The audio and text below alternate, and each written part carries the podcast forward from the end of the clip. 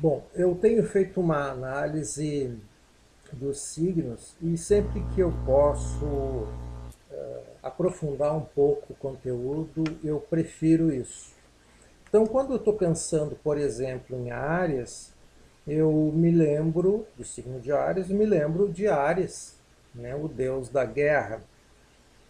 Ele, o símbolo é um carneiro, mas como é que a gente chegou a essa situação?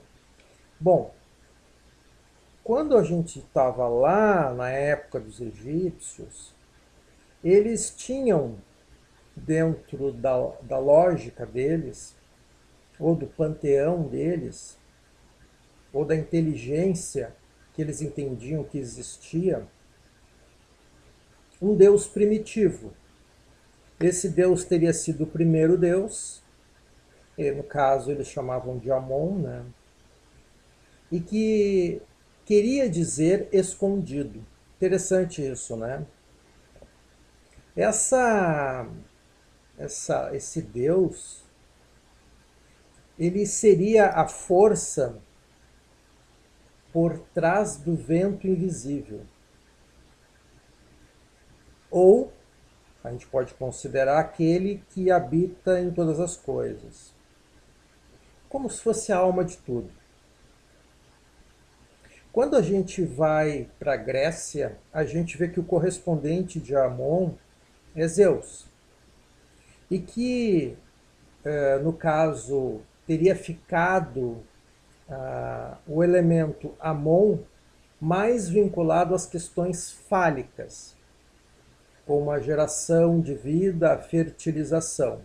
E no caso, quando se volta para Zeus, ele viria com uma ideia de um espírito criativo. Então, o Arias precisaria, eh, sendo ou por Amon é, iluminado ou por Zeus, a ideia era provocar nas pessoas uma criatividade. Né? Então, assim, fazendo uma relação breve, como cada um de nós se sente criativo quando está namorando, não é verdade?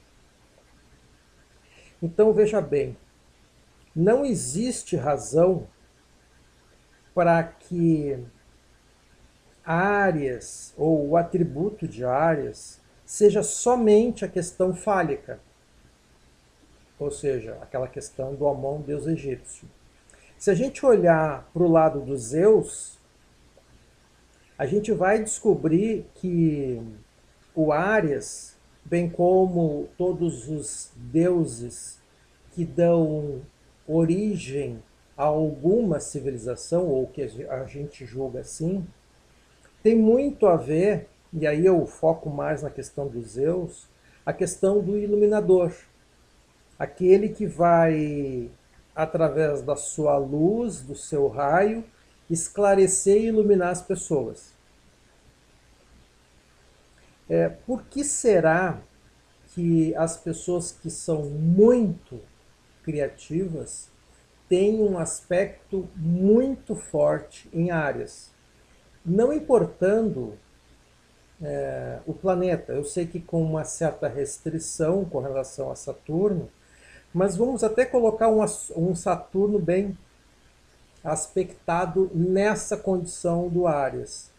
Então, quando os gregos começaram a tecer os seus contos mágicos, né, é, foi a partir do que? Né, das constelações que foram herdadas da Babilônia e do Egito.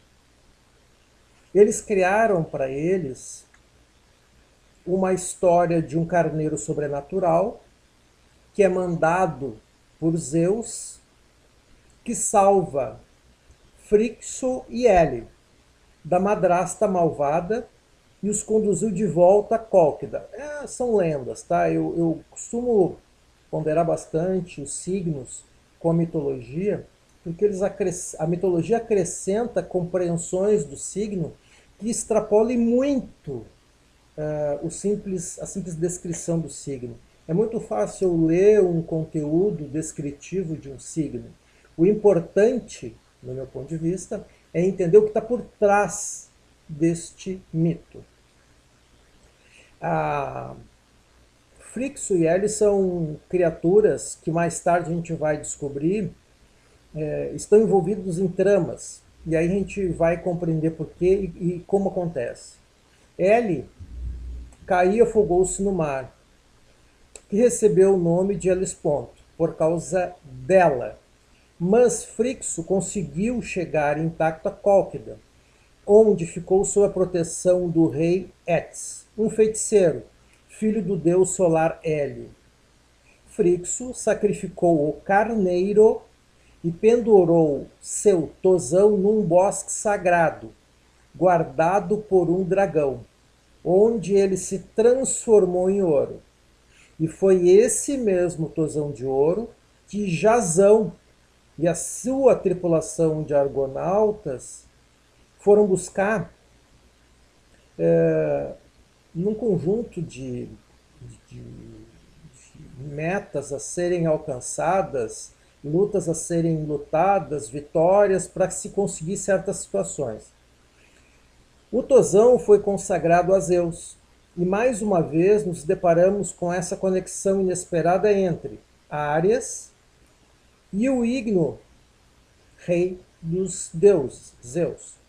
Esse tosão de ouro e a luta de Jazão para obtê-lo parece retratar o tema do assassinato do velho pai e da luta pela identidade espiritual individual, que parece ser o que mais chama a atenção no signo de Áries, ou Carneiro, né? Esse, a história do Jazão é interessante porque ela costuma mostrar um conjunto de situações, e aí a gente vai lembrar quem estudou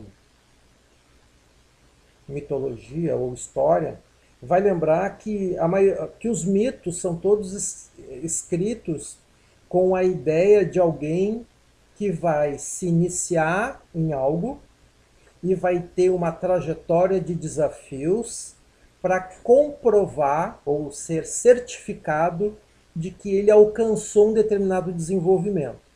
Então, no caso da história do Jazão, é importante a gente entender qual é o padrão que se desenvolve inerente a áreas.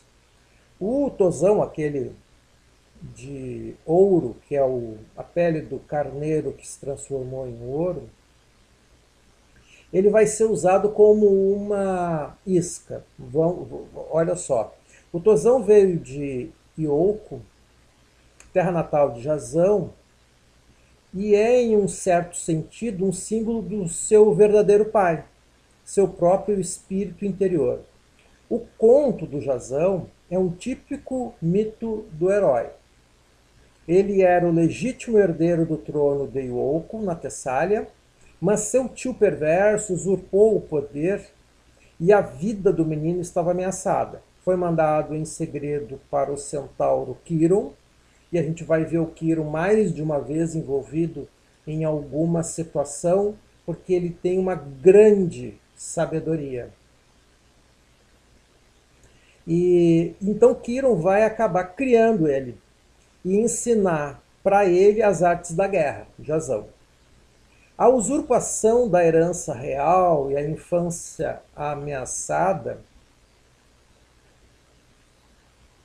é, são padrões arquetípicos que aparecem nas histórias de herói ele não nasce automaticamente herói, mas se torna herói através de provação e sofrimento. Para descobrir o que sempre foi seu, mas ele não sabia. Jazão, lá na sua no seu périplo, vai precisar enfrentar dois homens destrutivos, dois reis e que aqui a gente vai se deparar com uma luta arquetípica, é, que é aquela situação em que o indivíduo tem um pai, entre aspas, terrível. Os pais, como representantes da lei e da ordem, transmissores dos mais elevados valores da civilização, a gente sabe que não é bem assim, né? mas vamos fazer de conta que é. Personificam o mundo dos valores, dos valores coletivos, que se manifestam na estrutura psíquica como consciência. O herói precisa tornar-se um transgressor da antiga lei, porque é inimigo do velho sistema de governo e do espaço de consciência existente. Ele tem que extrapolar, entendeu? Ele necessariamente entra em conflito com os pais e seus porta-vozes pessoais, que lá na história do Jazão é o tio malvado e depois o rei feiticeiro. O rei malvado, ou a figura do pai pessoal, representando o velho sistema de governo, manda o herói combater o monstro, a esfinge. As bruxas, os gigantes, as feras selvagens e não acaba mais o número de coisas que ele vai ter que pelear na esperança de que isso seja sua perdição. Então, o rei malvado vai entregar um conjunto de regras para o nosso herói, mas ele quer acabar com a raça do herói. Mas a, a ideia principal é que o herói vai precisar dessas, desses desafios para crescer e superar o pai com a ajuda do Pai Divino, né, o herói consegue vencer o monstro. Sua natureza superior e a sua nobreza natal saem vitoriosas e provam-se nas vitórias que ele vai alcançando. Aquela ruína desejada pelo pai, terrível, negativo, redunda na própria glória do filho e a ruína do pai. Dessa forma, a expulsão do filho pelo velho rei, a luta do herói e a morte do pai estão entrelaçados de forma significativa.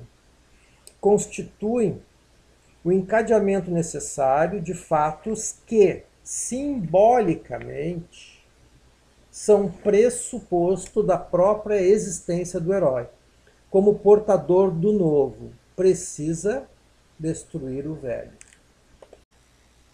Bom, continuando então o que eu comecei falando sobre Ares, vamos aqui para o segundo, digamos, tópico. Né? Indo na sequência do que eu falei antes, é, o que, que aparece agora? Né? Quando Jazão chegou à idade de combater, voltou a Ioko, decidido a reivindicar sua herança. Durante a viagem, perdeu uma sandália ao ajudar uma velha, aqui entre aspas, que era a deusa Hera disfarçada. Ajudar a velha a atravessar um rio. O tio malvado, Pélias, enquanto isso, tinha recebido um oráculo advertindo-o para se precaver contra um homem de uma sandália só. Quando os dois se encontram, Pélias recebeu hipocritamente, reconheceu-o como legítimo herdeiro. Imediatamente mandou resgatar o tosão de ouro que seu antepassado Frixo tinha levado a Cólquida, para que a alma agonhada de Frixo pudesse descansar em paz. Desta forma, o pai terrível manda o filho para o perigo, esperando que isso seja seu aniquilamento. Jazão, em resposta, reuniu a famosa tripulação de argonautas e, com a ajuda dos deuses Atena, Poseidon e Hera, fez sua viagem à corte do rei Etes em meio a grandes perigos. Lá chegando, matou o dragão com a ajuda de Medeia, a filha do rei, sacerdotisa e feiticeira. Roubou o Tosão, voltou a Ioco, onde se livrou do tio Pélias e tornou-se rei.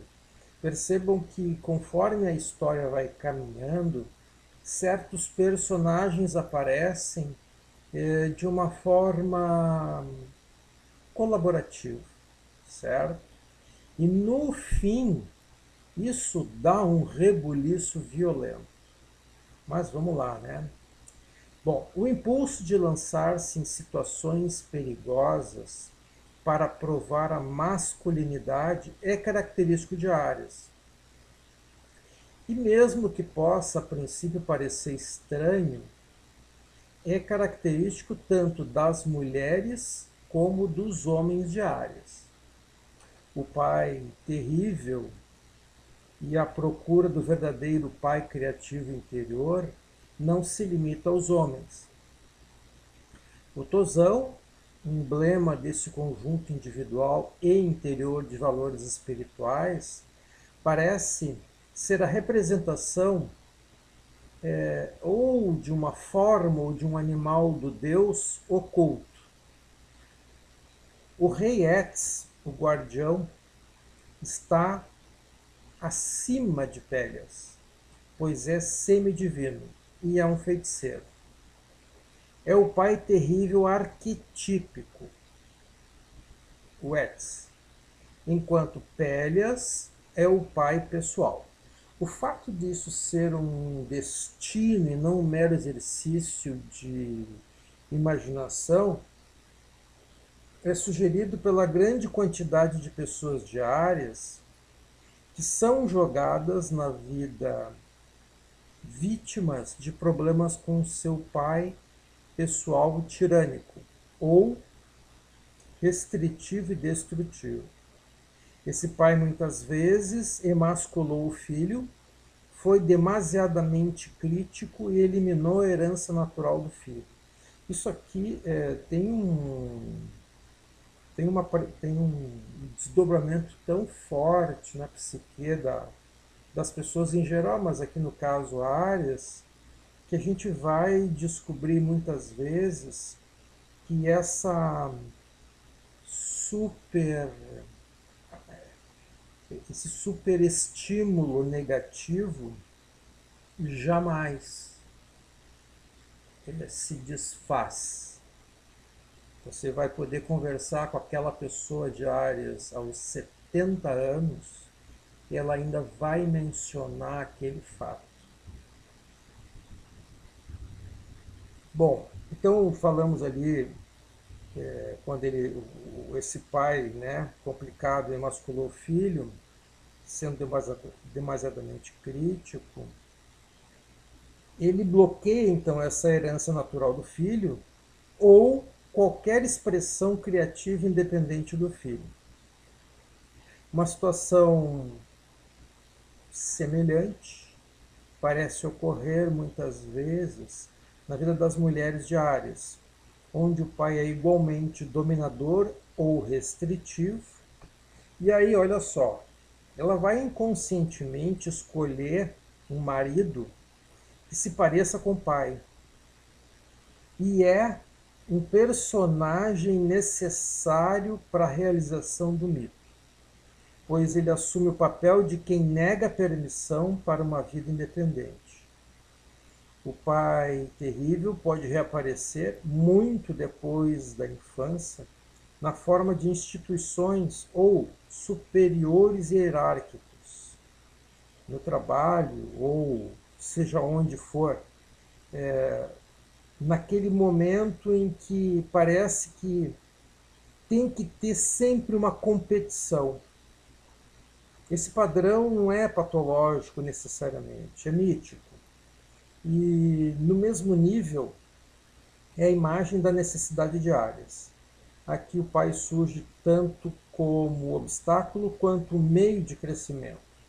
No caso lá do Jazão, né? Jazão conseguiu encontrar o seu tosão e levá-lo de volta para casa por intermédio de uma mulher.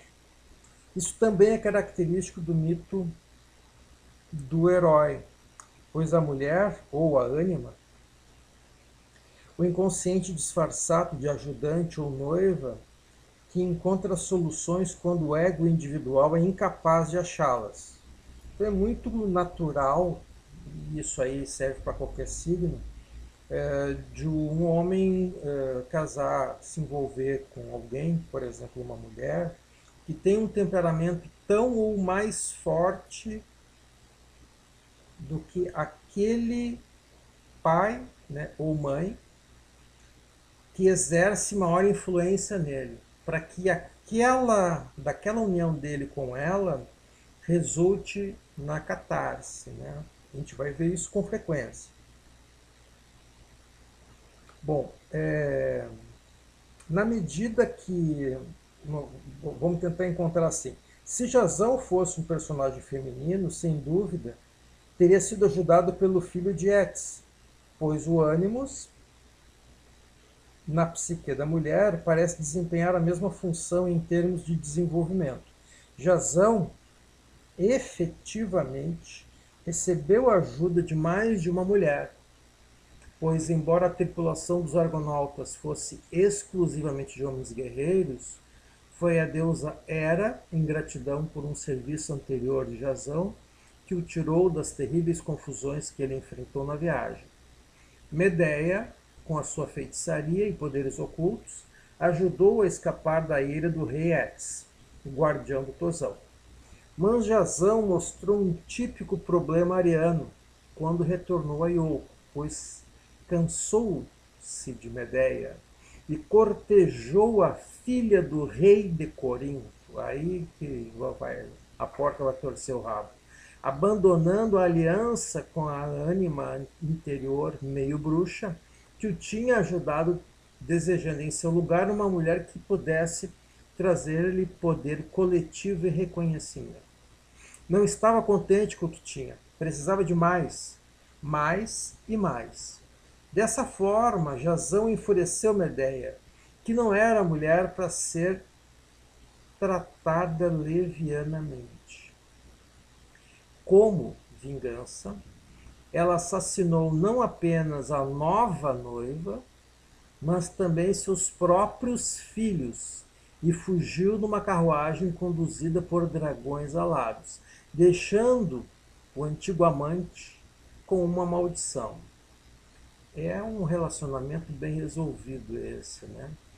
Depois disso, Jazão entrou em ininterrupta decadência, envelhecido e impotente, e acabou morrendo quando um pedaço de madeira de seu navio arruinado caiu sobre sua cabeça. É, esse, essa finalização, né, esse encaminhamento para o fim desse mito, né, é, ele, ele não tem como objeto principal dizer que a vida do Ariano vai ser um problema mas alerta como Ariano pode evitar de se meter em confusões em função deste mito que rege o Arias. Né? É, se a gente pensar bem, é uma ironia que esse vai e vem de é, relacionamentos, desafios que o nosso jovem herói que quer combater o pai terrível acaba é, costurando um conjunto de situações, mas no fundo ele queria resolver aquela questão dele com o pai e trabalhar melhor essa questão. Mas ele vai se envolvendo e vai, e vai aqui é uma palavra muito mal encaminhada, muito mal colocada por mim, mas ele vai criando um karma, entende? porque ele tenta resolver o problema dele com um outro problema. Né? No início parece ser a solução, mas como ele não está olhando no futuro, ele está olhando só agora, e aquela preocupação de resolver a questão com o pai terrível distorce a forma como ele enxerga as coisas. Bom, é, fica implícito a misteriosa identidade entre o herói e o seu inimigo, pois Jazão, no fim da história, se transforma no Pai Terrível. E a Nêmesis que o persegue é a morte de seus filhos. No nível interior, talvez esse final triste para um conto glorioso seja uma passagem necessária para Arias. Antes de começar um novo ciclo e uma nova busca de um novo tosão. Então, quer dizer, tem que ficar atento. Você está atrás de algo, está buscando a redenção, mas tenta fazer isso com lucidez. Pode ser que muita coisa seja destruída antes que Ares se levante de sua desintegração para partir no encalço de outro desafio. Sabemos que Ares é movido por desafios, mas, por favor, escolha bem os desafios da Ares. Ares como pai ou mãe e não como filho ou filha, vítima de um pai dominador. Pode descobrir que o mito é o mesmo, mas os papéis mudaram e seus filhos se rebelam contra sua, sua tirania, né? quando o Ares perdeu completamente o fio da meada e se torna o tirano. Né? Ele se torna aquilo que ele mais lutou contra. Né? É uma loucura isso. Ah, no caso do, do, da figura do carneiro e do signo de Ares, é também importante a gente entender é, o carneiro então vai ser usado como uma oferenda inicial para o deus principal que é Zeus, então acaba se associando esse carneiro a Zeus, mesmo sendo Ares. Mas em outros momentos a gente vai identificar o carneiro com um cordeiro que consta na história de Atreu e Tieste, de que falamos. E veja bem, de outras formas o carneiro vai aparecer.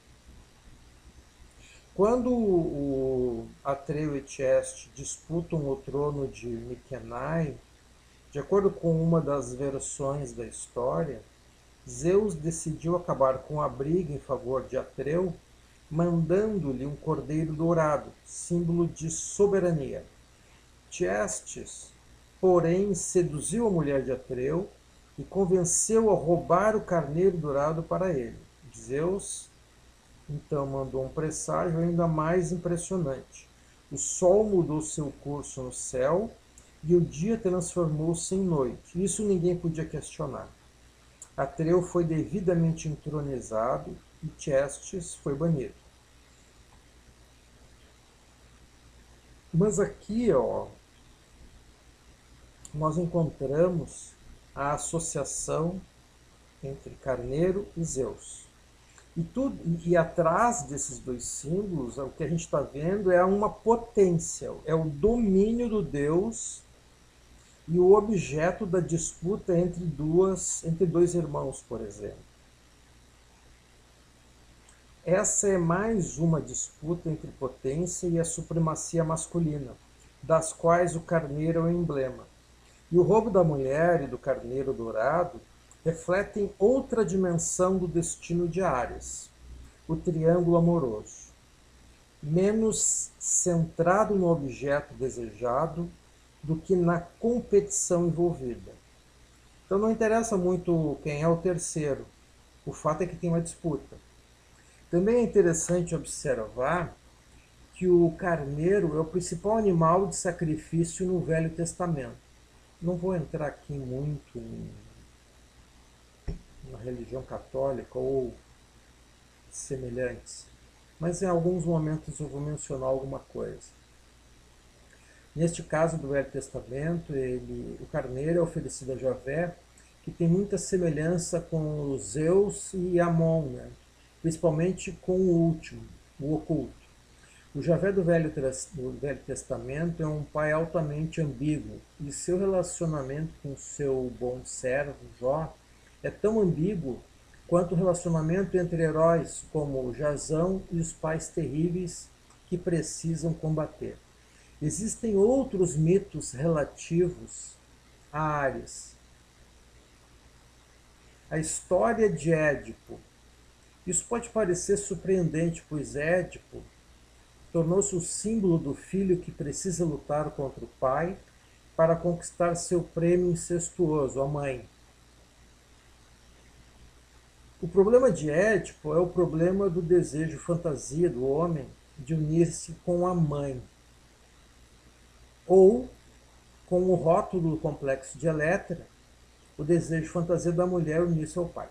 Assim, a morte de Laio representava o medo do filho de ser castrado pelo pai, e o ciúme assassino surge de seu desejo de reivindicar a mãe. Mas, evidentemente, é, alguns aspectos, em função do mito, precisam ser analisados. Édipo matou o pai sem ter encontrado a mãe. Foi a raiva que tomou conta dele. Ficou furioso porque o velho rei insistiu em passar primeiro na estrada estreita. Édipo, na história, é fogoso, tem o cabelo vermelho e é notoriamente raivoso. Desde o começo, seu conflito é com o pai. Recusa-se a aceitar o oráculo de Apolo, acreditando que sua própria vontade é capaz de refutar os ditames do Deus e do destino. Isso aqui, na vida do Ariano, é o troço, um dos mais repetidos, né? É, seu conflito é com o pai. Agora abre um, um asterisco enorme, né? Recusa-se a aceitar o oráculo de Apolo, acreditando acreditando que sua própria vontade é capaz de refutar os ditames do Deus e do destino. Talvez a irônica revelação feita por este conto seja que a violenta batalha entre os machos, derivada do próprio relacionamento e identificação oculta entre os dois, e não da luta por uma mulher ou um prêmio acaba levando a mesma fonte da vida. Parece que a maldição que caiu sobre Édipo tem algo na origem a ser analisado. O rei Laio cometeu um pecado. Esse pecado foi cometido contra um macho e sua vítima foi outro macho. Assim, ele violou as leis da, da hospitalidade, violentando o filho de Pélops e também violou as leis do seu próprio sexo por causa da violência do ataque. Foi essa infração das regras masculinas que acabou levando ao nascimento de Ed e ao terrível destino que o aguardava. Aqui o pecado ancestral é por parte do, de pai, não de mãe, e deve ser espiado pelo filho. O pai não tem uma relação correta com o princípio masculino. Tornou-se realmente terrível e seu filho precisa combatê-lo. Dá para entender que o mito do Édipo é desde o começo uma história de pai e filho. A batalha de Piana nas famílias parece ser uma primeira encenação do padrão de Ares, cujo desdobramento se tem visto tanto em homens quanto em mulheres. Porém, o foco da batalha não é tanto a posse do pai ou da mãe, é a derrubada da velha ordem e a afirmação do espírito individual independente. Sua encenação leva a marca da feroz competitividade do signo. Javé declara que seu povo não deve adorar nenhum outro Deus o mesmo faz Ares, muitas vezes incapaz de tolerar um companheiro do mesmo sexo, a não ser que esse companheiro seja tão diferente que não entre em competição com ele, ou tão inferior que não constitua uma ameaça.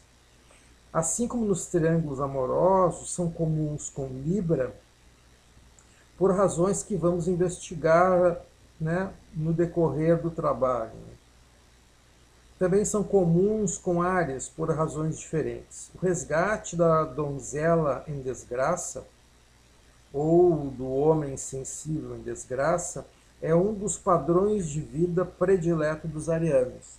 assim como a defesa dos desfavorecidos e das causas perdidas. Porém, o amante em desgraça é menos importante que a batalha em si. Se não houvesse batalha, é duvidoso que Ares se incomodaria com a donzela. É claro que não precisa ser uma donzela física. Com alguns arianos, o que precisa ser salvo das garras do pai terrível é uma ideia, uma filosofia, ou uma contribuição criativa que não está sendo valorizada pelos pais do mundo em geral.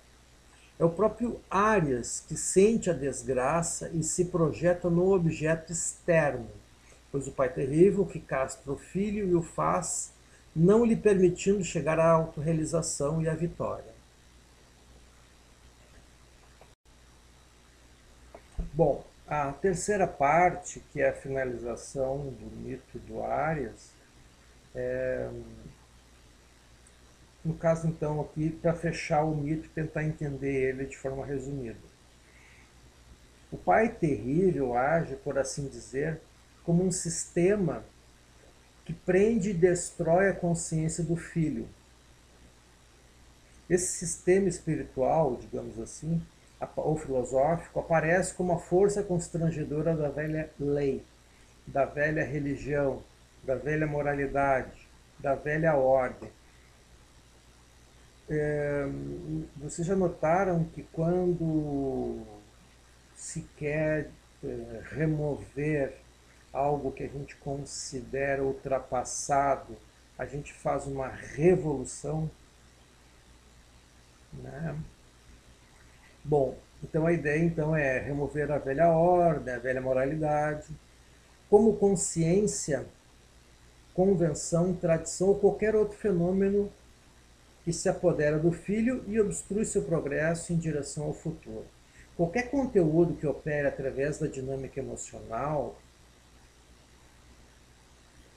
tal como, por exemplo, a inércia ou a invasão do instinto, pertence à esfera da mãe, da natureza. Porém, todos os conteúdos passíveis de percepção consciente, um valor, uma ideia, um cânone moral ou alguma outra força espiritual, se relacionam com o sistema do pai, nunca com o sistema da mãe.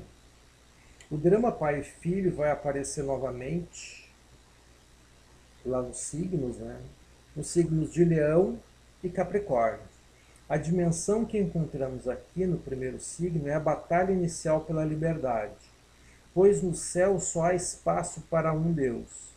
A potência de Zeus, Amon, Javé, não teria sentido se houvesse várias divindades com o mesmo cargo.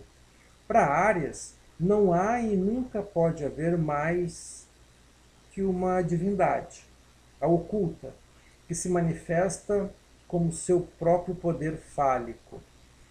Como sua batalha com Deus, o Pai, Arias precisa estar plenamente consciente do que está fazendo e precisa reverenciar a divindade contra a qual luta.